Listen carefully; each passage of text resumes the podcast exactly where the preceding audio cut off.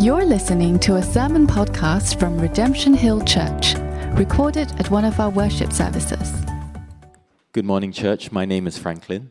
Um, this morning I'm reading from 1 Samuel chapter 1. There was a certain man, Elkanah. He had two wives, Hannah and Peninnah. Peninnah had children, but Hannah had no children. Now this man used to sacrifice to the Lord of hosts of Shiloh, and would give portions to Peninnah. But to Hannah he gave a double portion, because he loved her, though the Lord had closed her womb. And her rival used to provoke her grievously to irritate her, because the Lord had closed her womb. So it went on year by year. Therefore Hannah wept and would not eat. And Elkanah, her husband, said to her, Why is your heart sad? Am I not more to you than ten sons? Then Hannah rose. Now Eli the priest was sitting at the temple. She was deeply distressed and prayed to the Lord and wept bitterly. And she vowed a vow and said, O Lord of hosts, if you will indeed look on the affliction of your servant, and remember me and not forget your servant, but will give to your servant a son, then I will give him to the Lord all the days of his life. Eli observed her mouth. Hannah was speaking in her heart, only her lips moved, and her voice was not heard. Therefore Eli took her to be a drunken woman. And Eli said to her, How long will you go on being drunk? But Hannah answered, No, my lord, I am a woman troubled in spirit. I have drunk neither wine nor strong drink, but I have been pouring out my soul before the Lord. Do not regard your servant as a worthless woman, for all along I have been speaking out of my great anxiety and vexation. Then Eli answered, Go in peace, and the God of Israel grant your petition that you have made to him. And she said, Let your servant find favor in your eyes. Then the woman went her way and ate, and her face was no longer sad. Elkanah knew Hannah his wife, and the Lord remembered her. Hannah conceived and bore a son, and she called his name Samuel, for she said, I have asked for him from the Lord. And when she had weaned him, she took him up with her. She brought him to the house of the Lord to Eli, and she said, O my Lord, as you live, my Lord, I am the woman who was standing here in your presence, praying to the Lord. For this child I prayed, and the Lord has granted me my petition that I made to him. Therefore I have lent him to the Lord. As long as he lives, he is lent to the Lord, and he worshipped the Lord there. These are the true words of the living God. Thanks be to the God. Help us to respond in faith.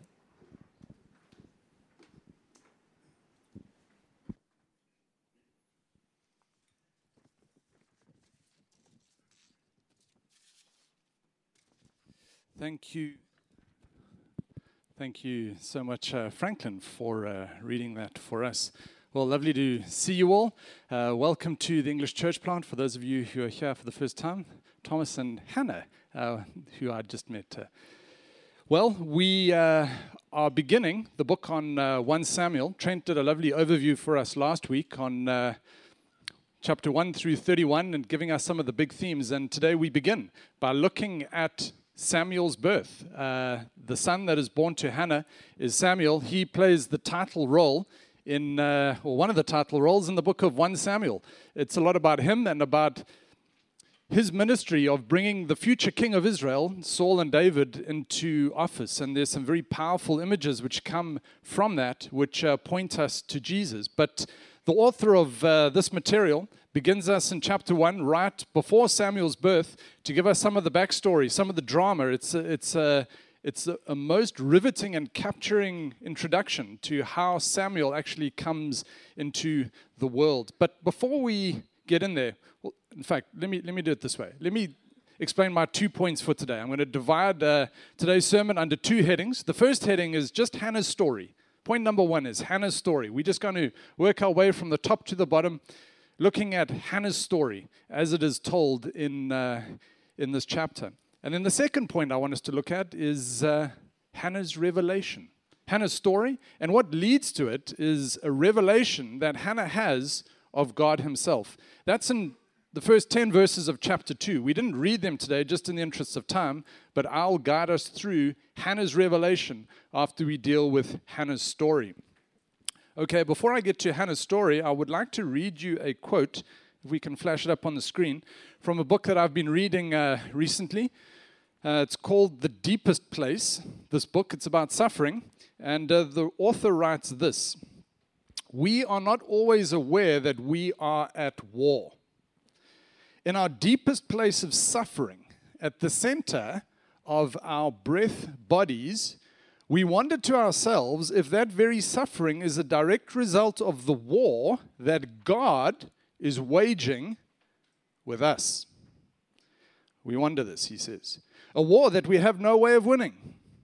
And then he gives some examples of people suffering who ask this question of being at war with God. And he gives these examples the sexless marriage, the family mess, the addiction to pornography you cannot overcome, the boss who blames you, it's not difficult in these situations of these items of suffering, the deepest places of suffering, to believe, albeit quite unconsciously, that the God of the Bible is indeed at war with us. So he's making the point sometimes when we're in suffering, we think, is God at war with me? Is he against me? Is God fighting me? We subconsciously think that sometimes, he says. And this man is a Christian psychologist, by the way. The second paragraph goes like this One of the primal origins of our anxiety response is our terror of abandonment. I'm here referring to the state of awareness we have, frequently non consciously, that we are being intentionally left by God in direct response to our state of shamefulness. So he makes the point we feel the sense of shame, that we're doing things wrong, and we feel like God is going to abandon us as a result. Our shame, he continues, which occupies so much real estate in our minds, reminds us that our suffering is because of our choices. We are the essence of our suffering. We are tempted towards self condemnation that holds us exclusively accountable for anything that we experienced. So, to sum up that quote, he says, there are different ways people suffer. Sometimes you make a bad decision and you suffer because of that. But many times you suffer because there are things outside of your decision making which impact you and cause you to suffer. But sometimes, because we have this kind of guilt running in the background, we think all the suffering is our fault because we've done some stuff wrong in our life, and then every other bad thing that's happened to us, whether we've caused it or not, we feel like we are responsible and we caused it because somehow God is against us. And he said, most people kind of operate like this, in this way of thinking. That's a very deep idea. When guilt and suffering start combining and you can't quite tear the two apart, you know you kind of done some stuff wrong, but then the truth is there's other stuff which is well out of your control or decision making, which is genuinely causing you to suffer. And it all becomes a little bit confused in your mind. Well, that's an introduction to Hannah's story. Hannah's story, point number one. And so let me read for us, uh, if we can flash it on the screen, uh, verses 1 to 4. Just retelling the story as it appears to us in the Old Testament here. There was a certain man, Elkanah, that's the husband. He had two wives. Just a quick note on the context. At this point in uh, God's uh, progressive revelation of what's right and wrong, it's not yet illegal to have two wives, okay? It's just the way it is at this point. That's not the big point of the story. It was sort of customary and acceptable at this time. Um, but this man had two wives, Hannah and Peninnah. Peninnah had children, but Hannah had no children. Now, this man used to sacrifice, and the story tells us that he would regularly sacrifice annually to the Lord of hosts at Shiloh. Shiloh was like the Jerusalem at, at this point in Israel's history, and that's the place where you would go up and make these sacrifices. He was very diligent. He would go there year after year and he would take his two wives and uh, Peninnah's children. Verse 4 And he would give portions to Peninnah, but to Hannah he gave a double portion because he loved her. It's a romantic touch because he loved her. Well, the first five verses show us that uh, what you don't have you want. What you don't have, you want. Because here's the situation there's Peninnah, who has a husband and has children. But the thing she doesn't have is the primary love of this man.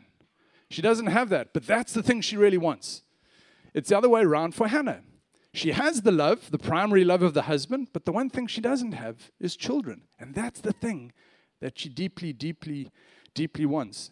And so we begin the story today with uh, this principle of the thing you don't have is the thing that you want, at least in the case of these two characters. But then things become a little bit more interesting, shall we say, when uh, we read in verse 5, the second part of verse 5, that the Lord had closed Hannah's womb. The Lord had closed Hannah's womb. We're not told exactly why at this point. We're just told God has acted sovereignly, and Hannah's womb has been closed by God Himself. And she's really suffering as a result. Verse 6 to 8, let me read it for us. And given this matrix of desiring the things you don't have, it says here in verse 6 and her rival, that's Peninnah, used to provoke her grievously to irritate her. And we told the second time, why was there this provocation and this uh, attack against her? It is because the Lord had closed her womb. So we read that a second time. God is acting sovereignly here. Verse 7 So it went on year by year. Therefore, Hannah wept and would not eat. And Elkanah, her husband, said to her, Why is your heart so sad? Am I not more to you than ten sons? So here we just have a trifactor of shame. All three people are feeling deep shame here. Uh, Peninnah, because she doesn't have the husband's love. Hannah, she doesn't have children. And then Elkanah is feeling like a failed husband. He's like, But Hannah, he's a bit of a dumb husband in some ways. He's like, But Hannah, aren't I good enough for you? Do you really need children? I love you so much. Isn't that enough for you? And she just, year after year, is in bitter distress. So he's feeling like a failure. She is feeling a deep sense of shame. And she's asking herself, What's wrong with me? What's wrong with me? And the reason she's asking, What's wrong with me? is because this nasty other wife, Peninnah, is singing songs like this The Lord has closed your womb, the Lord has closed your womb. He's really, really, really, really, she is really, really, really mocking her at her deepest, most vulnerable point. When they go, especially when they go to church, when they go up to Shiloh to offer sacrifices, this woman chooses that moment to be vicious and nasty. And the thought starts growing in Hannah's mind. And everyone seems to acknowledge that it's God who's closed the womb. Elkanah is giving sacrifices, a double portion because of it. This woman is singing songs about it. And Hannah starts believing God has closed my womb, which is true. It's what the text says. But then she starts reading between the lines, asking this question there must be something wrong with me. They're all involved in this sort of triangle of shame. Well, let's carry on reading. Verse 9 After one of these incidents, Hannah rose. She goes to the temple. Now, Eli the priest was sitting at the temple. She was deeply distressed and prayed to the Lord and wept bitterly. This is someone in deep anguish and torment. And she vowed a vow and said, O Lord of hosts, if you will indeed look on the affliction of your servant and remember me, and not forget your servant, but will give your servant a son, then I will give him to the Lord all the days of his life.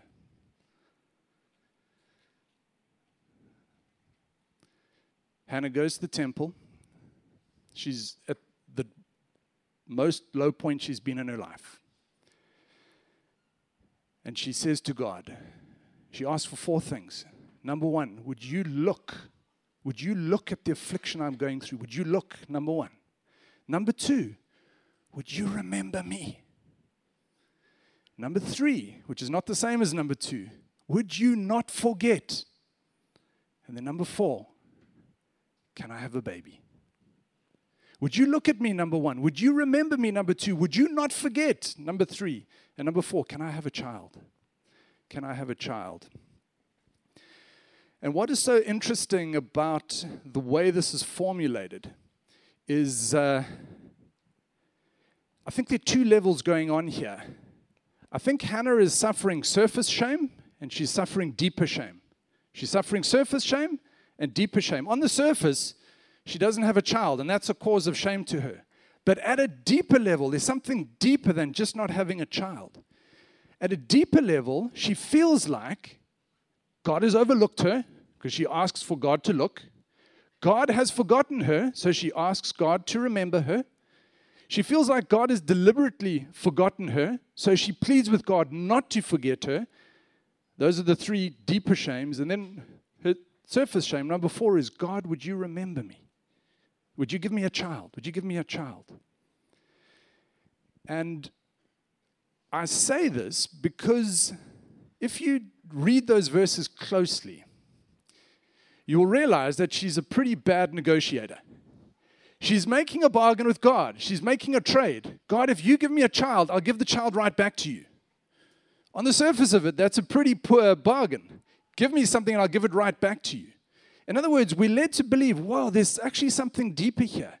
It's more than just having a baby, because she'll get a baby, but then she'll give the baby back to God. Her deeper need is to not feel like God has overlooked her, forgotten her, not remembered her. She needs to feel like God loves her, that God is for her. And it's become all confused in her mind. I'm suffering here, but maybe the suffering is because I've done something wrong and God is at war with me and I'm at fault somehow. And I'm feeling overlooked. I'm feeling not remembered. I'm feeling ignored. And that becomes her, her prayer God, would you remember? Would you look? Would you not forget me?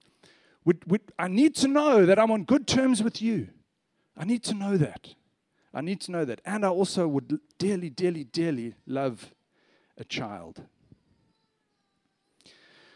Well, the story goes on, and uh, I said it was her lowest point. Well, not quite true, because just when you think things can't get any lower, they do.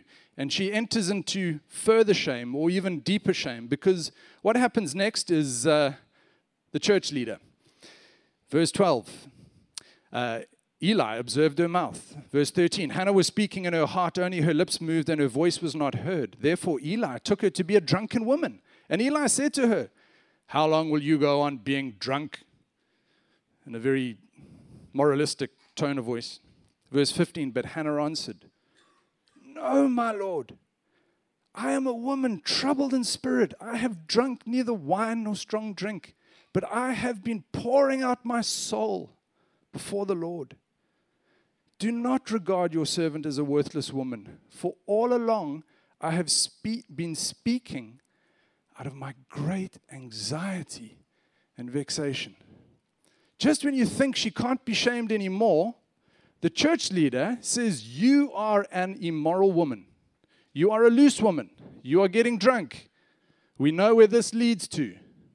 He shames her. The poor woman. This is, this is terrible to be in this position, being, have shame and scorn. At this point, no one has understood her in the story. Her husband hasn't, the other wife hasn't. She feels like God doesn't. And now the church leader, the guy in charge of the temple, this Eli character, is now accusing her of being an immoral woman, a worthless woman. And yet, and yet, faith arises in Hannah's heart. Because in verse 16, just to read it again, she says, All along, I've been speaking, I've been talking to God, pouring out my great anxiety and vexation. And it's at this point that we do hit the bottom of the curve, the lowest point of the story, and then verse 17 becomes the fulcrum, and things start to trend upwards from here. She could have kept quiet to Eli, but she chose to vocalize back to Eli and to say, No, I'm not a worthless woman. Actually, what I'm doing here is I am dealing with God at a very deep and profound level. I am in conversation with God here. She's not giving Eli all the details, but somehow faith rises in her heart to say, No, I'm going to stand my ground. That's not true. I'm doing business here with God. I'm desperate for the King of the universe to connect with me and to show me that I am lovable and that I'm not worthless. That was what was going on in her. And somehow, we're not given all the details, but reading between the lines, it's the sovereign work of God. Somehow, Eli gets a revelation in verse 17 of what is going on because he suddenly changes his tune. It must have been in the way that faith was manifesting in Hannah's heart because in verse 17, Eli says, He answers, Go in peace, and the God of Israel grant your petition that you have made to him. Wow. For the first time in the story, someone gets her, someone understands her. It's like, oh, I see now. Oh, Hannah, you are praying to God, you are asking Him for things. Well, I'm going to support you in this, and I'm now praying for you and for your prayers. I am petitioning God that your petition would be answered. Eli has understood her. God's representative, as it were, has now understood this woman and what she's going through. He doesn't know all the details, but he understands her.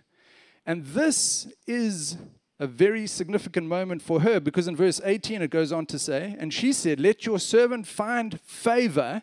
What she's looking for is favor from God. Let your servant find favor in your eyes.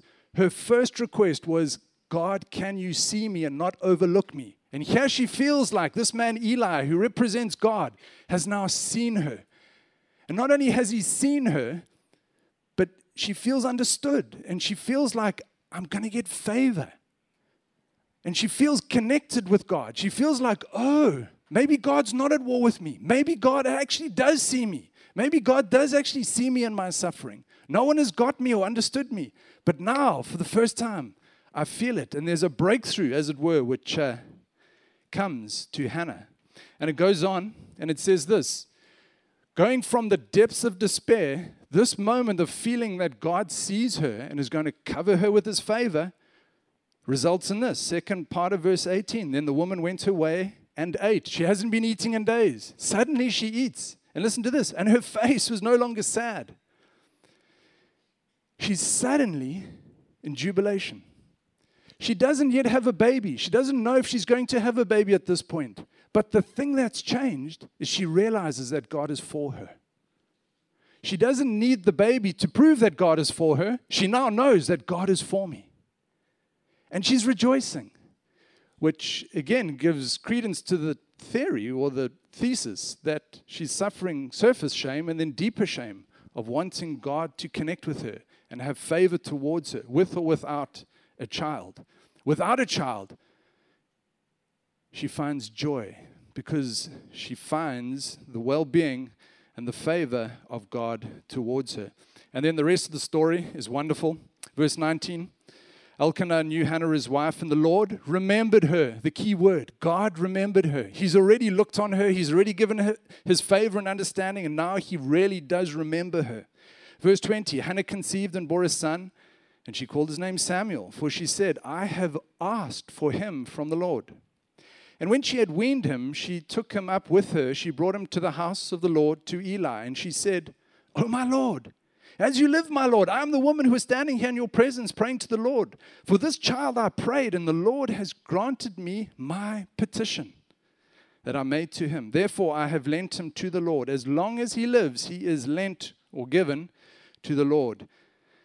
And he worshiped, that's Samuel, and he worshiped the Lord there. And Samuel, as we're going to see in the sermons to come, uh, grows up and gets risen in the temple in the house of God. Okay, so what is the conclusion to Hannah's story, bringing first point to a close? The second point is quicker.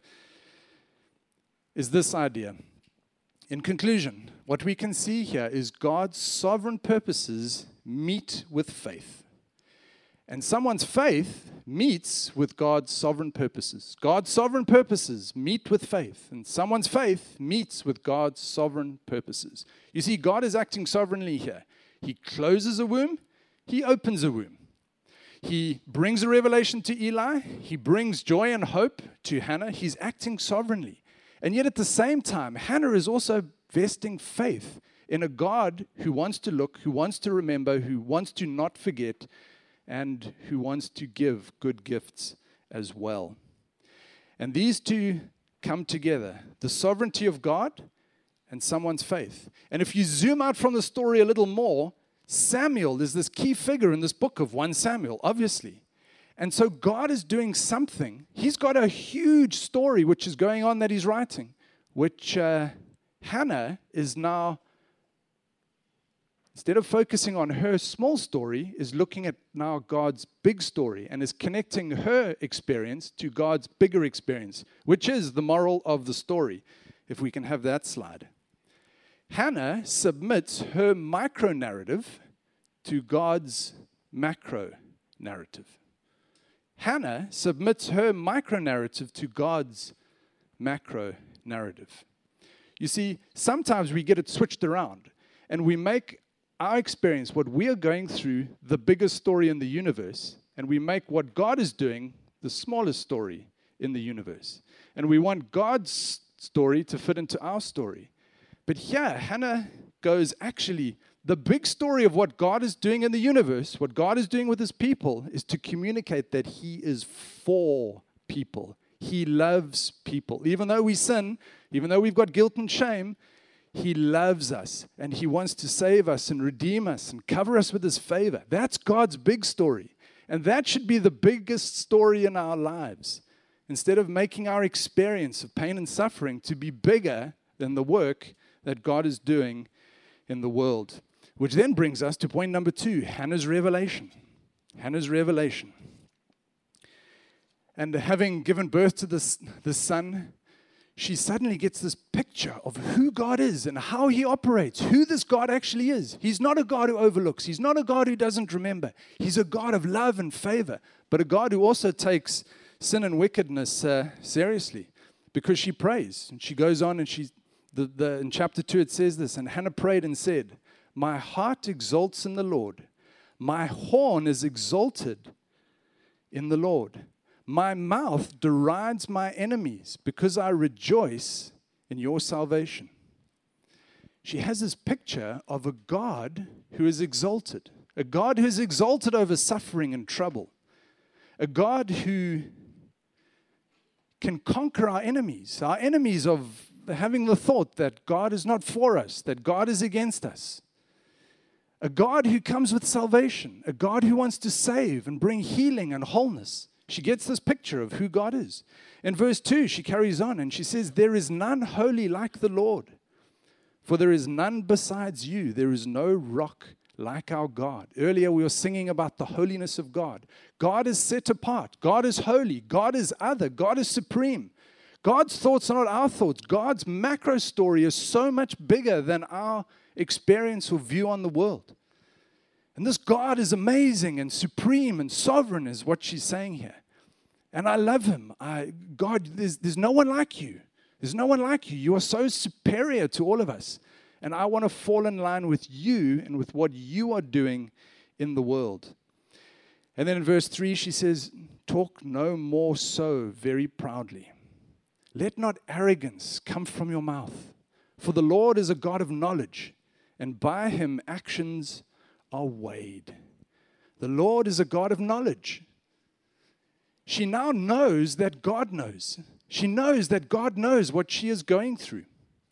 And uh, she also is dismissing the proud.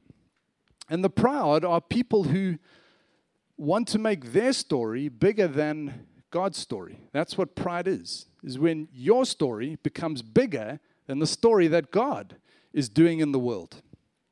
And she says, No, that's not right.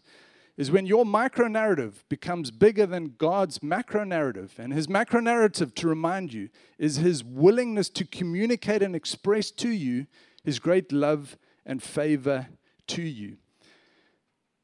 So, a definition of humility. She's saying arrogance is going to get judged by God, but humility is going to be exalted. That's part of what her song is. So, let me give you a definition of humility humility, and uh, it's on our slide, good. Humility is knowing God is sovereign and reconciling your whole life with that. Humility is knowing God is sovereign and reconciling your whole life to that and what He is doing and preferring Him and His agenda to our own. Pride is when we switch it and uh, when we want our story to be bigger than the story that God is doing. Well, let's jump to uh, verse 5. God is the God of the great reversal. This is also part of the revelation that Hannah gets about who God is. In verse 5, she, she uh, sings or she uh, writes a poem about this Those who were full have hired themselves out for bread, but those who were hungry have ceased to hunger. The barren has borne seven but she who has many children is forlorn. God is the God of the great reversal. He's the God of the great reversal. You think He's at war with you, and there's probably reason to think that because of our sin, because of our wrongdoing. But God, through Jesus Christ, has reversed all of that so that He is now for us because of the work of what Jesus Christ has done. God is the God of the great reversal. He can reverse bad things and He can make them good things. He can take you in your sin and your shame, where you have grounds for rejection, where there is worthlessness in you, and He can reverse that. He can turn it around. You see, that is His macro purpose in the world, is Jesus Christ. To come to a world which is in pain and suffering and shame and guilt and communicate in Christ that He is for you. He is for you. He is for you. He loves you. He has not overlooked you. He has not forgotten you. He has remembered you. And He's remembered you by coming in Jesus Christ. And suddenly, in her little poem at verse 6, she suddenly starts getting a even bigger view on what God is doing in the world. She doesn't use the word Jesus. Jesus is still centuries to come. But she gets a vision, she gets a picture, she gets an outline of this Christ who's going to come. And, and part of her revelation of God's macro narrative is this outline, this faint outline of Jesus Christ who is to come. Because she starts singing about uh, death and resurrection.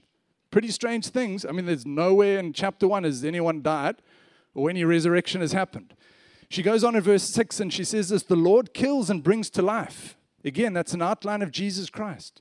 And for those of you who are not familiar with the Christian story, Jesus Christ is God Himself who came down to a world which had sinned against God to be killed. He came in human form to be killed for the sins of the world and then to be risen to life by God Himself. And she's, as it were, foreseeing this. The Lord kills and He brings to life. He brings down to Sheol, which is the grave or death. He brings down to Sheol, but then He rises up and it's, as it were, an outline of Jesus Christ being killed for the sins of the world and then being resurrected to show that God loves us. God loves the world and He wants to reconcile. And that is the big macro narrative of all of history and all of the Bible. Verse 7 The Lord makes poor and makes rich, He brings low and He exalts. In many ways, she's talking about Jesus. Jesus Christ was made poor so that we could become rich. Jesus Christ was treated with more shame than Hannah experienced. Jesus Christ was mocked. Jesus Christ was told that God too was at war with him. That's what people would mock him with. Jesus Christ was made as poor as possible so that we could get the full riches of a favorable relationship from God to us. Hannah gets a picture of God and what he is like. She carries on and she says in verse 8, He rises up the poor from the dust. He lifts the needy from the ash heap. He makes them sit with princes and inherit a seat of honor. Do you know that the New Testament says we're going to be seated on Jesus' seat? We're already seated there in the heavenly realms, Ephesians chapter 2, verse 6. If you're in Christ, you're already exalted in the heavenly places. You are treated with this high favor by God. Hannah gets a vision or a picture of this. Verse 9 he will guard the feet of his faithless ones, but the wicked shall be cut off in darkness. There's judgment. If you're outside of Christ, you are going to be judged on one day because God does hate wickedness and suffering and pain. But if you're in Christ, if you exercise faith, that's the word that's used there. If you have faith and you're in Christ, then you get the full weight of the love and the mercy and the favor of God. And then verse 10 the adversaries of the Lord shall be broken to pieces. Against them he will thunder in heaven. That's the judgment of God. The Lord will judge the ends of the earth. He will give strength to his king and exalt the horn of his anointed. And in the midst of her story, seeing God sovereignly work, sovereignly produce a child, sovereignly frustrate her, sovereignly then produce this child, she sees a king coming. She sees a king coming. She doesn't know that the king's name is Jesus, but she sees the king coming. And she sees that God, the revelation she gets of God, is that there's a king who's going to come, and that's going to be part of the macro story of communicating to the world that he loves us and that he is for us and that he wants to save us from the judgment that we see in verse 10. Okay, in the last minute or two, bring the plane to land by asking this question. So, what does this mean for you? What does this mean for you? Well, a couple of questions. Question one to you What unfulfilled desire should you submit to God's sovereignty now? What unfulfilled desire do you have in your heart which you need to submit to God's sovereignty? Have you made the micro story of your unfulfilled desire, which might be a legitimate desire, no one's questioning that, but have you made that the macro story of the universe? Or should you rather not look at the macro story of God's favor to us in Christ and subordinate or submit your unfulfilled desire to that? I'm not saying ignore your unfulfilled desire, I'm just saying put it in its right order. We know that God loves you because of what Christ has done. The fact that your desire is not yet fulfilled is not because He doesn't love you, it's not because He's not favorable towards you. But you need to subordinate it, you need to submit it, and you need to begin with the big story, the macro story that God loves you in Christ, that He is favorably disposed towards you in Christ. Question two if you have a deeper anxiety because of these unfulfilled desires, is it because you think you are somehow not good enough? Maybe you think the reason my desire is not being fulfilled is because I'm doing something wrong. I'm not good enough. Well, in Christ, He wants to tell you that your sin has been paid for. You are on favorable, good terms with Him. There might be other reasons why your desire is not being fulfilled. Maybe God has a different plan. But it's not because he doesn't love you, and it's not because he's deeming you that you're not good enough to have something good from him. Third question perhaps you are here battling with barrenness, and you are listening to this and finding this a very difficult passage to hear. Well, I want to say that God knows your pain. Hannah's example is that God knows the depth of the brokenness and the pain and the anguish and torment that people go through when they are trying to conceive. And again, the message to you is God is favorably disposed to you. He loves you. And you need to look to the big story, which is Jesus Christ. His love is for you. His love is for you. His love is for you. I'm not sure why this desire is not being fulfilled. But at least we can know, at least we have one fact, a racing certainty that we can rest on, is that in Christ, God is for you. God is for you. So begin with that. Begin with that. And I also want to say, we as a church would love to be with you and walk with you as you process this. There's so much difficulty when it comes to infertility and people struggling to fall pregnant. There's so much misunderstanding. But I'd love this to be a church where we could walk with people and just listen and be like Eli and say, We are favorably for you. We want to understand. We might not fully understand, but we want to understand. And we want to keep pointing you to the great love of God, the God who loves you, the God who loves you, the God who is for you, not based on you, but based on what Christ has done for you. I'd love us to be this kind of church. And then finally, a question for those who are not yet a Christian. You might, like Hannah, be feeling rejected by God because you've done something bad. Well, the big macro story of the universe is that in Christ Jesus, God wants to forgive you. And He wants to tell you that He doesn't want to reject you. To the contrary, He wants to accept you and bring you in but based solely and exclusively on what Jesus has done.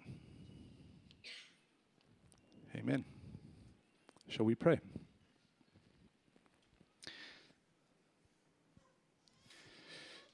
Lord, uh, thank you so much for this profound story of Hannah who wrestled with such deep things and was so broken in so many ways. Lord, we want to be a people of faith, a people who, like her, look to you and ask for your love, ask to not be overlooked, ask to be remembered. And thank you that in you, Jesus Christ, we are anything but overlooked, anything but forgotten. We are front and center of your macro story done in Christ. And this is such a deep encouragement to us. Jesus, we look to you this morning. We have so many unfulfilled desires and dreams in our hearts. And yet we look to your great love to us in Christ. Thank you, Lord, that uh, as Eli conveyed that message, that you see and that you are favorably disposed towards us.